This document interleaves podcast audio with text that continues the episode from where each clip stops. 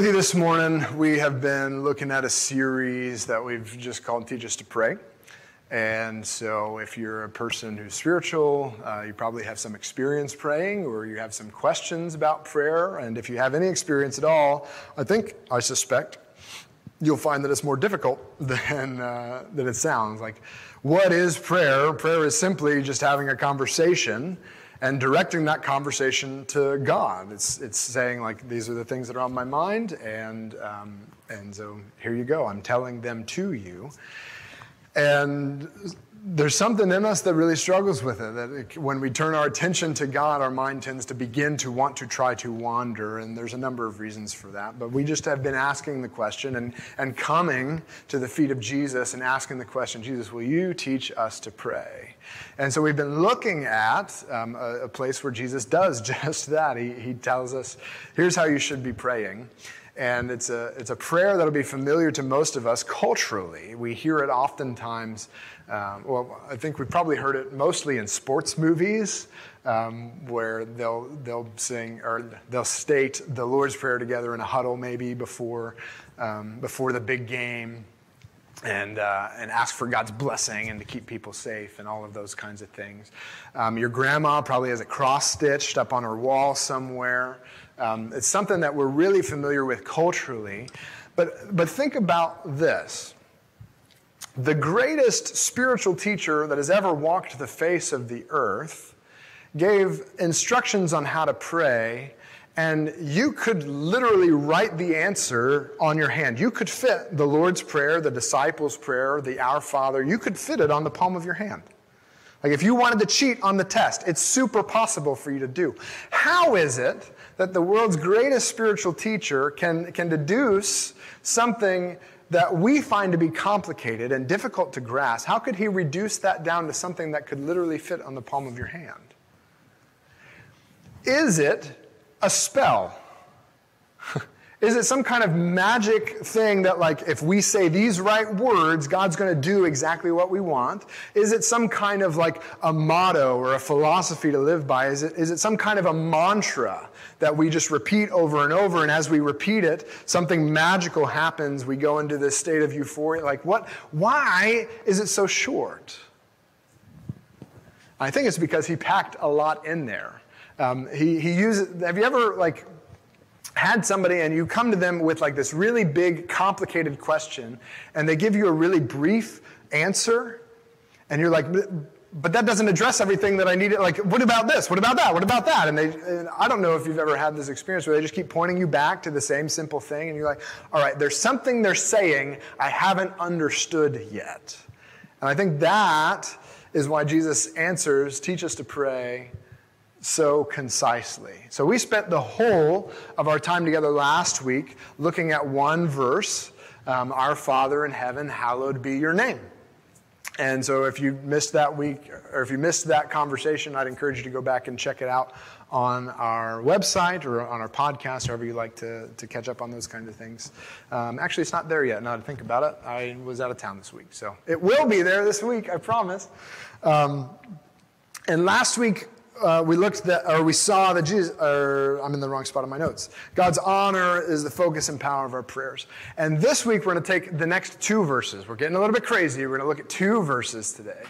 Um, but we're actually going to end up looking at, at a bigger chunk. So I'd encourage you, if you would, to please open your Bibles um, to Matthew chapter 6. And as you navigate there, uh, if you're using these blue Bibles that are on the chairs in front of you, it's going to be on page 1012.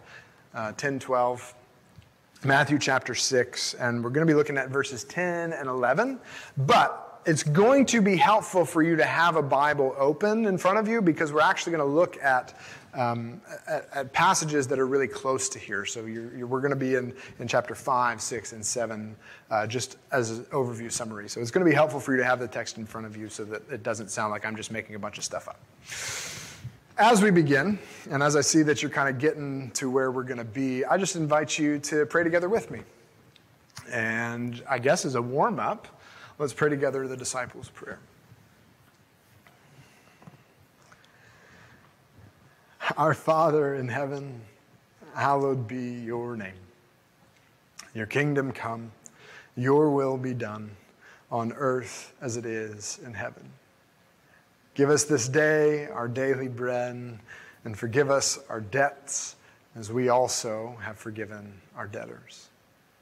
And lead us not into temptation, but deliver us from evil. For yours is the kingdom and the power and the glory forever. Amen. Um, so, Matthew chapter 6, verses 10 and 11, um, we, we've just addressed them to God. So now, uh, if you were praying from memory, I'm just going to show it to you on the page. Your kingdom come, your will be done on earth as it is in heaven. And then verse 11, give us this day our daily bread. We're going to look at these ideas together. And there's three ideas in these two verses that I think are going to be related, but any one of these ideas could be a sermon. So I'm, I'm working really hard to show some restraint. Um, but I want you to see how these ideas connect together and how they connect together to the bigger picture. Your kingdom come, and there's something that's happening grammatically here. I just want to point out at the, at the front end. Your kingdom come, your will be done on earth as it is in heaven.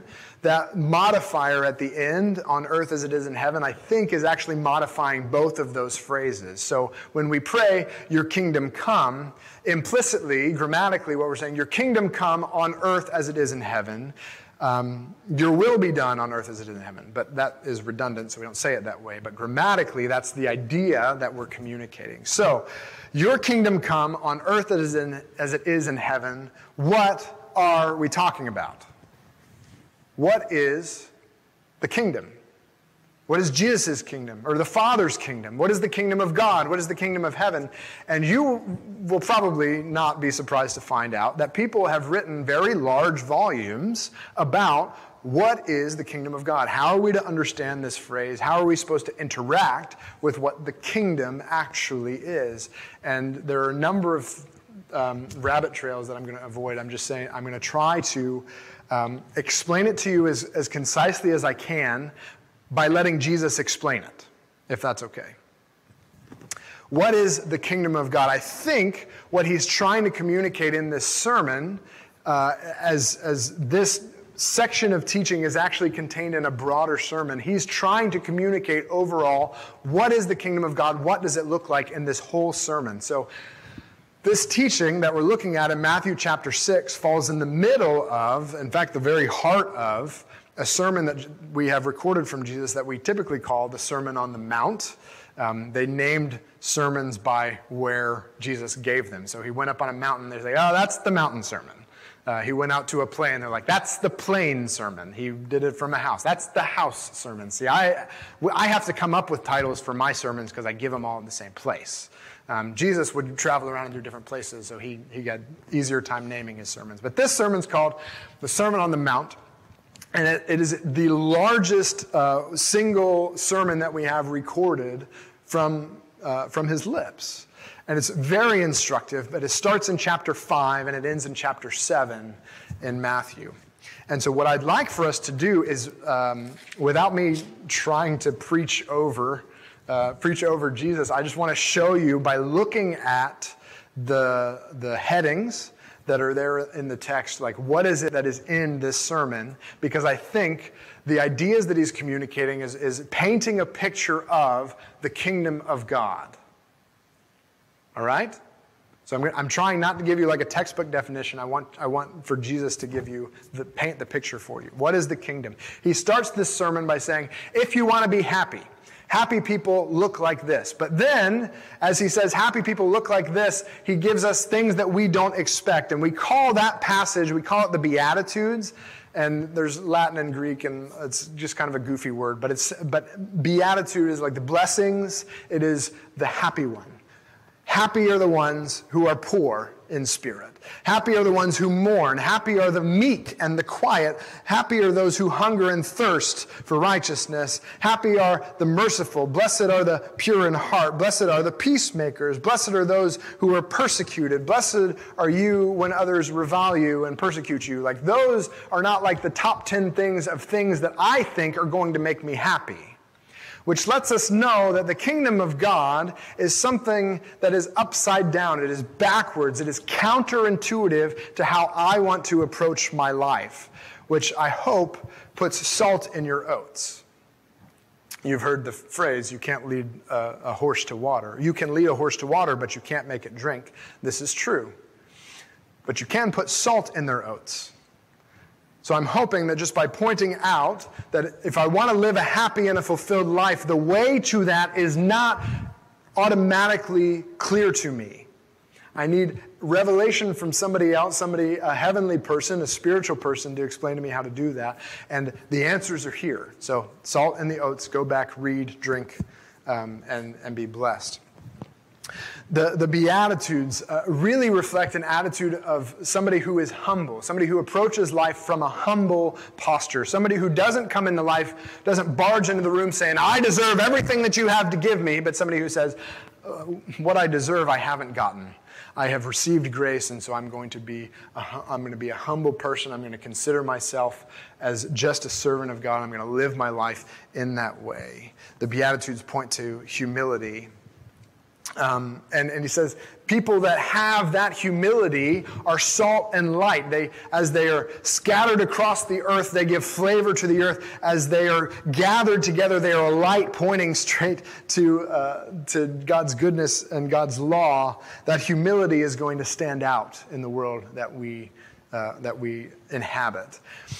And here's something like as we look at that, there are people who will hone in on those principles and be like, so love is the guiding principle, and we can't ever tell anybody that they're wrong, and we gotta we gotta accept everything that everybody says. And I agree that yes, we love is the defining principle, but we must understand that love is based upon God's character. And so there's a section here in the sermon where Jesus says, Look, I didn't come to get rid of the law, I came to fulfill it. I came to show you how it is actually done. And in my fulfilling it, you can live in it freely, the kingdom of God is based upon God's law. I think it's good to remember that as we pursue um, love and humility. He says that citizens of the kingdom of God have a pure heart, and he points out, uh, he, he highlights this by pointing out two ways that we carry impurity with us. The first is anger towards other people, and the second is lust towards other people. That purity in heart is interacting with people in appropriate manners, and, and anger and hostility towards other people is actually going to poison the wellspring of your soul. It's going to poison your heart. And lust, likewise, um, looking at people lustfully and desiring um, desiring to treat them as objects to fulfill your, um, desi- uh, your desires, your lustful desires, is actually also toxic to your soul. And it will poison the wellspring of your soul, it'll poison your heart. Uh, an indicator of that um, is also divorce. He addresses that. He says, We need to be honest people. People need to be able to take us at our word. Um, we're going to love our enemies, people that hate us, we're going to show love and compassion towards. We're going to be generous towards other people, not so that people think of us as good people and generous people, but simply because that's how God has treated us. God has given us all these rich blessings, and we acknowledge that everything we have comes from God. So we use those gifts that come from God, we hold them with open hands, not so that we get a great reputation because that's why God gave them to us. We want to honor Him with our lives. We are masters over our finances in the sense that our finances are not the driving force of motivation of our lives. It's a tool that God's given us. We're not mastered by money, but we have a mastery over it and we use it for what it's appropriate for. Um, there are so many places we could camp out, and I'm going to try to keep moving. We're unanxious people. We're trusting that God is working all things out in the, in the world. We're self reflective. When we see sin in other people, we identify also that that same sin has its roots in our heart. We look to deal with the sin in our heart before we look to call it out in other people. We're self reflective. Then there's a passage here at the end that is probably the scariest passage in all of Scripture. And it's in 721. I'm going to read it because I think it's an important conclusion to his sermon. 721 Matthew 7:21 Not everyone who says to me Lord Lord will enter the kingdom of heaven but the one who does the will of my Father who is in heaven. On that day many will say to me Lord Lord did we not prophesy in your name and cast out demons in your name and do many mighty works in your name? And then I will declare to them I never knew you. Depart from me you workers of lawlessness when we consider the kingdom, access to the kingdom is not based upon a password.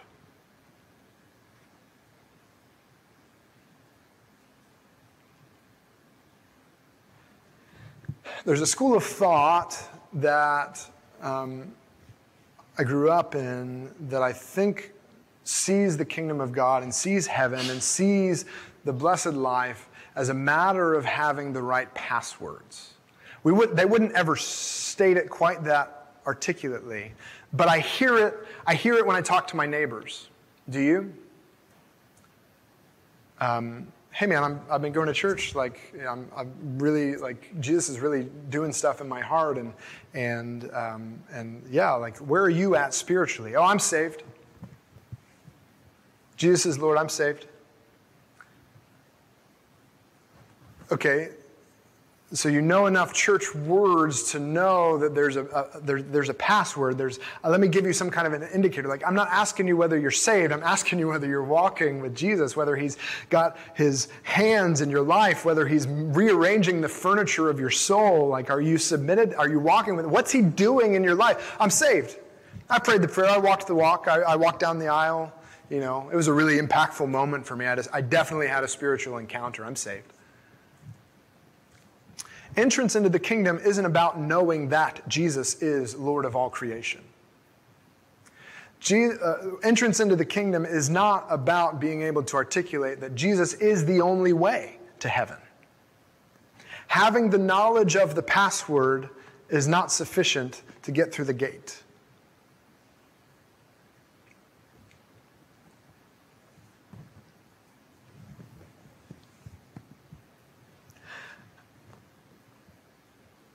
It's the scariest verse in the Bible. You can study the scriptures, you can memorize the scriptures, you can know it backwards and forwards, you can have every uh, category of theological knowledge perfect and still not get in. It's not about what you know, it's about what He is doing in you.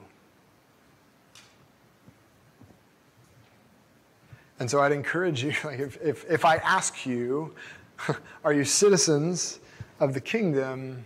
Are you a citizen of the kingdom? Are you, are, are you, are you, the answer is not, yeah, I'm saved. I prayed a prayer. I walked, it's, it's not what, it's not an event that happened, although it is an event that happens. It's, yeah, like, I got really, really angry at my family and I was going off and like the conviction of the Spirit came on me, and I had to go and I had to humble myself and I had to apologize to my kids. And man, that's hard. But the Spirit led me to it. And then uh, I had to make it right. Like the things I said to them was not true. And so it, it was the damage I did took, took time for me to work. And I had to continue, not just to humble myself once to make the apology, but to continue to be humble as I acknowledged that I, I hurt people Jesus is working in my heart. He closes the sermon with Everyone who hears these words of mine and does them is like a wise man who built his house on the rock. Listen to me and do what I say.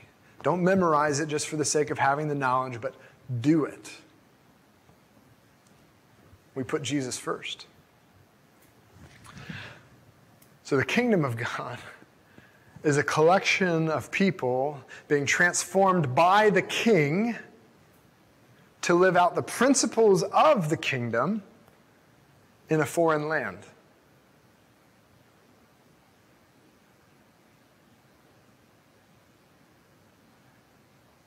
The kingdom is at hand, the kingdom is near to the degree that we church, have submitted ourselves to the King and are being transformed by him? Are we putting Jesus first? yeah, I know what he says about lust, but like I was on that website and like my eyes just got hooked and I just t- clicked a couple more links and like I got down that road and it didn't really hurt anybody. Like it's like it was just me and like, you know, whatever. Well, I, I, know what I know what Jesus says about anger, but like, man, they really get under my skin, and they did that on purpose because they know that that frustrates me. And like, man, if I if I could reach them, I just bounce their face off of the table. Like, I just Are we putting Jesus first? Here's the big idea. And I phrased it this way because I didn't want to use church words, okay? So this is going to be weird, and I want it to be weird on purpose because I want you to hear it. Jesus is making us ambassadors of his extraterrestrial kingdom. It's not of this world. It's not like anything you have seen on the planet. Tell me what power in the culture has people admit that they are wrong and humbly offer an apology and then work to make things better, to build reconciliation between people, to give generously of the gifts that God has given them. Like, what? Who does that? No, we live in a culture that says get everything that you can and hold on to it for as long as you can. Jesus is making us ambassadors of his extraterrestrial kingdom. This is true. I'm going to pause. I've made it weird on purpose, but I also need to add a caveat. I am not saying that God is an alien.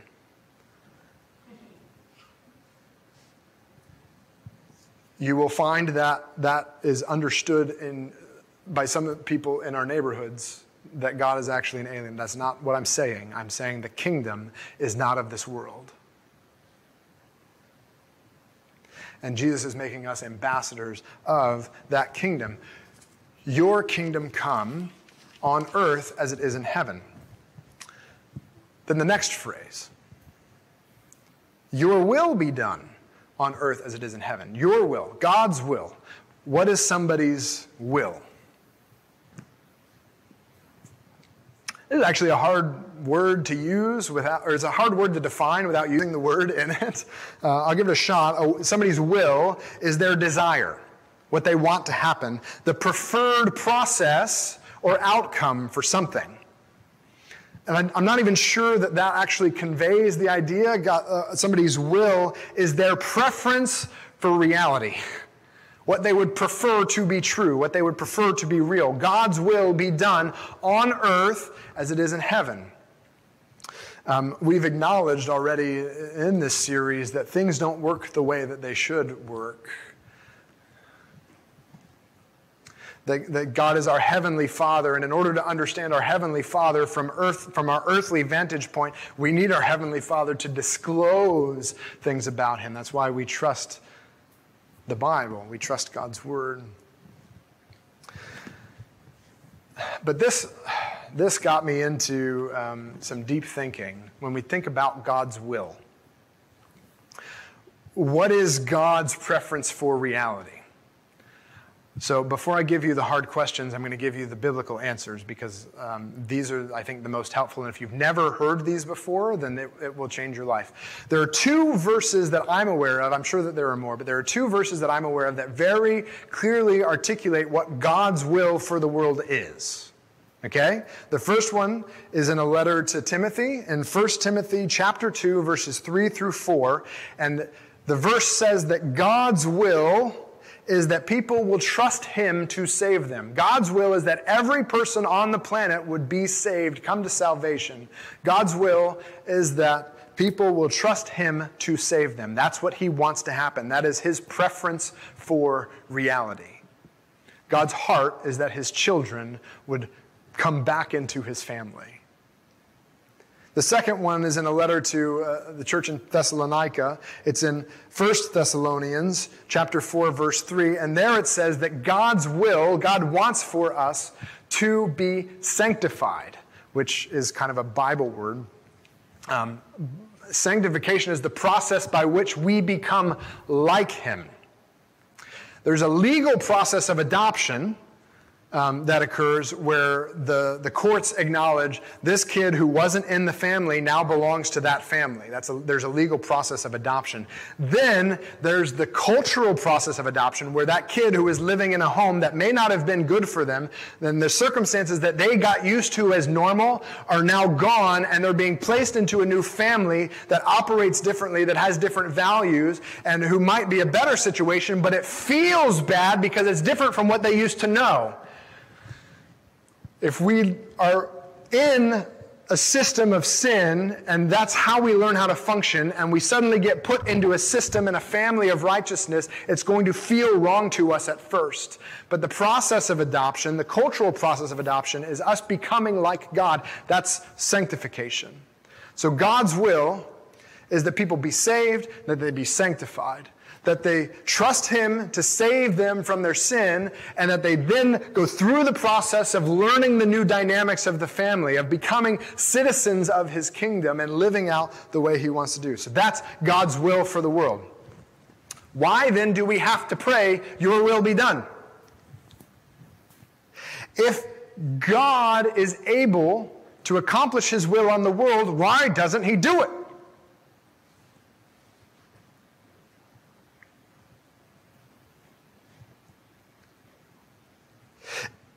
Is everything that happens in the world God's will?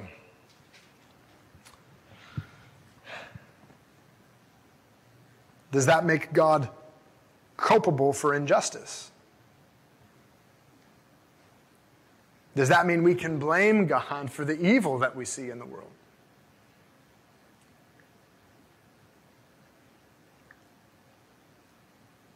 God's will is his preference for reality. There's something in what he permits that will bring about his preference for the ultimate reality. And that's an unsatisfactory answer when you're going through something really hard.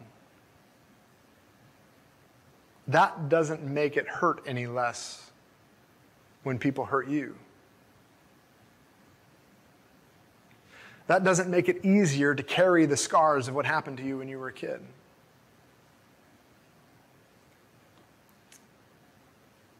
But we're in the process of becoming ambassadors for this extraterrestrial kingdom. And the only thing that I have as far as neatly packaged verses this week comes out of Romans chapter 2. God is patient towards evil in order to give those who are under its sway the opportunity to trust him. In Romans chapter 2 and verse 4, it says, Don't you know that God's patience towards your evilness, his kindness, is meant to bring you to repentance? And we could spend a week talking through issues and talking about experiences. And, and I can't do it's, it's more than I could do to wrestle with these questions um, in this sermon. But this prayer brings us face to face with the evil that's in the world and asking, what does God want to do with all of this? Your kingdom come on earth as it is in heaven. Your will be done on earth as it is in heaven. We know it's not working out on earth how you want for it to be, so would you please start, would you please do something about this? So, how do we wrap our heads around this? Uh, what, how, there's tension here that I can't resolve. How do we regularly become aligned with what God is doing? How do we regularly get on the same page in trusting that whatever's happening in my life is happening so that God can bring me closer to Him in some way? At, at the beginning of this series, Ryan pointed out to us that Jesus aligns us with God through prayer. There's something in the act of asking God to send His kingdom and to have His will done in the earth that helps us to come face to face with the evil and come face to face with whether or not we're going to trust God to deal with it. To bring the two together and to walk boldly into our week.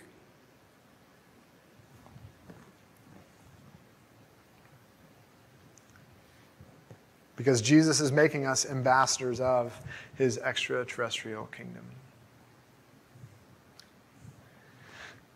There's one more clause before we go that I'd just like to point out a couple of things. Uh, part of the prayer there in verse 11 says, Give us this day our daily bread. And um,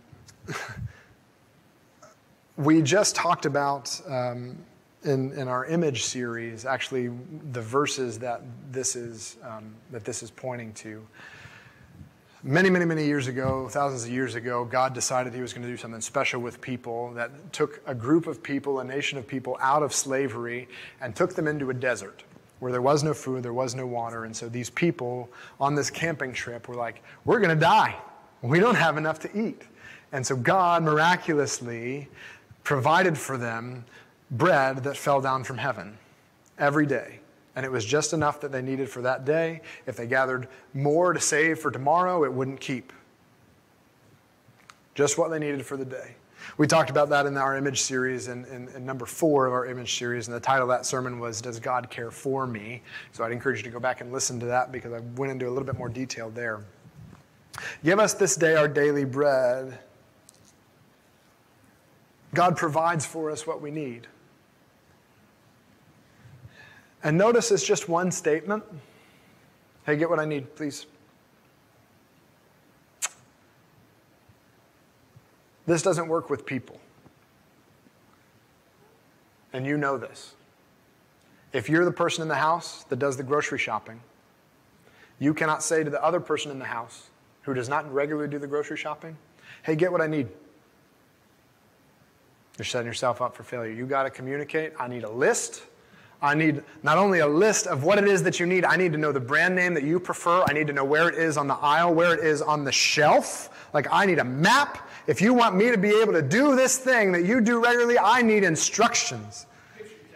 Give me a picture text. Let me know exactly what it was. Let me know exactly how many you want. Because if you say you need two ounces of tomatoes in a can, and I get up there and all the cans on the shelf say that they have 2.4 ounces of tomatoes, like it's gonna, I'm gonna have anxiety.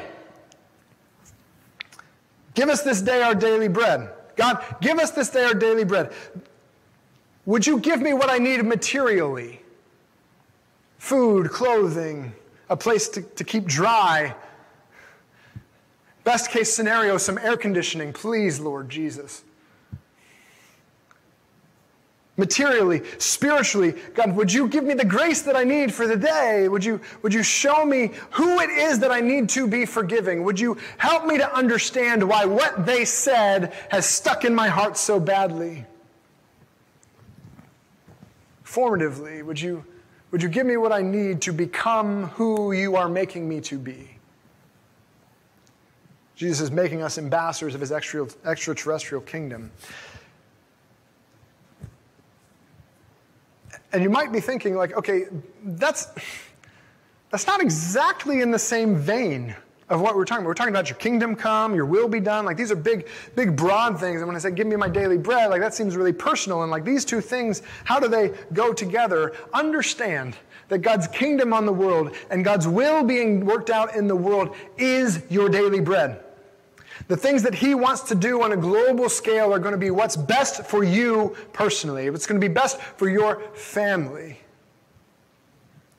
Jesus' kingdom is what's best for the kingdoms of our heart. The, all the different things that we're trying to keep in order. Those kingdoms need to be submitted to His kingdom. Can we trust God enough to provide for us without giving Him a shopping list? I'm super good at giving God a shopping list. God, I need to sell my car. I don't really want to put any work into it. I don't want to clean the thing, but I just want it to be sold and I want the price that I want for it. I want to see a miracle. Come on, Jesus. Hallelujah.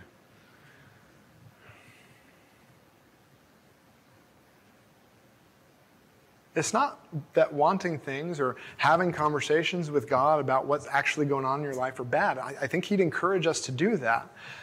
But do we do them as a shopping list? Like, I need you to get this, this, this, this, this, this. Thanks so much. I'll see you when you get back. Do we trust God enough to provide for us without giving Him a shopping list?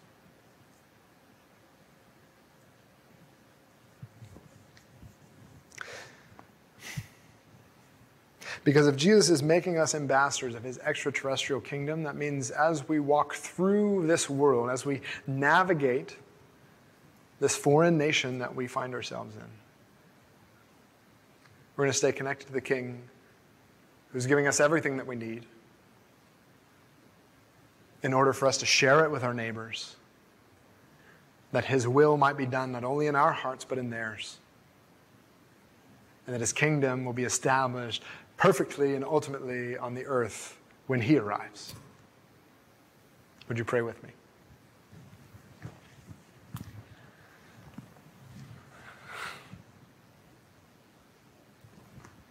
God, we are under your microscope. There's stuff in these two verses that cuts us deep, that shows clearly some idols that we're holding on to some ways that we are putting other things before you in our identity and our affection, our loyalty, and our, our provision, God. We want to put you first. You have made a way, and it's simple and it's easy, and it's putting our faith in you. But God, it's more than having the right password. Would you make us into who you want for us to be? Would you shape our neighborhoods by shaping us first?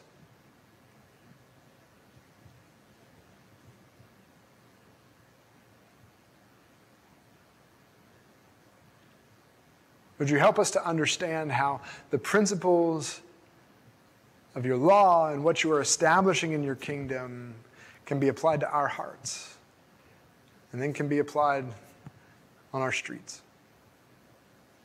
And would you give us the boldness to walk that out in ways that are submitted to you, loving our enemies, praying for those who persecute us, being blessed and happy because we are persecuted, making peace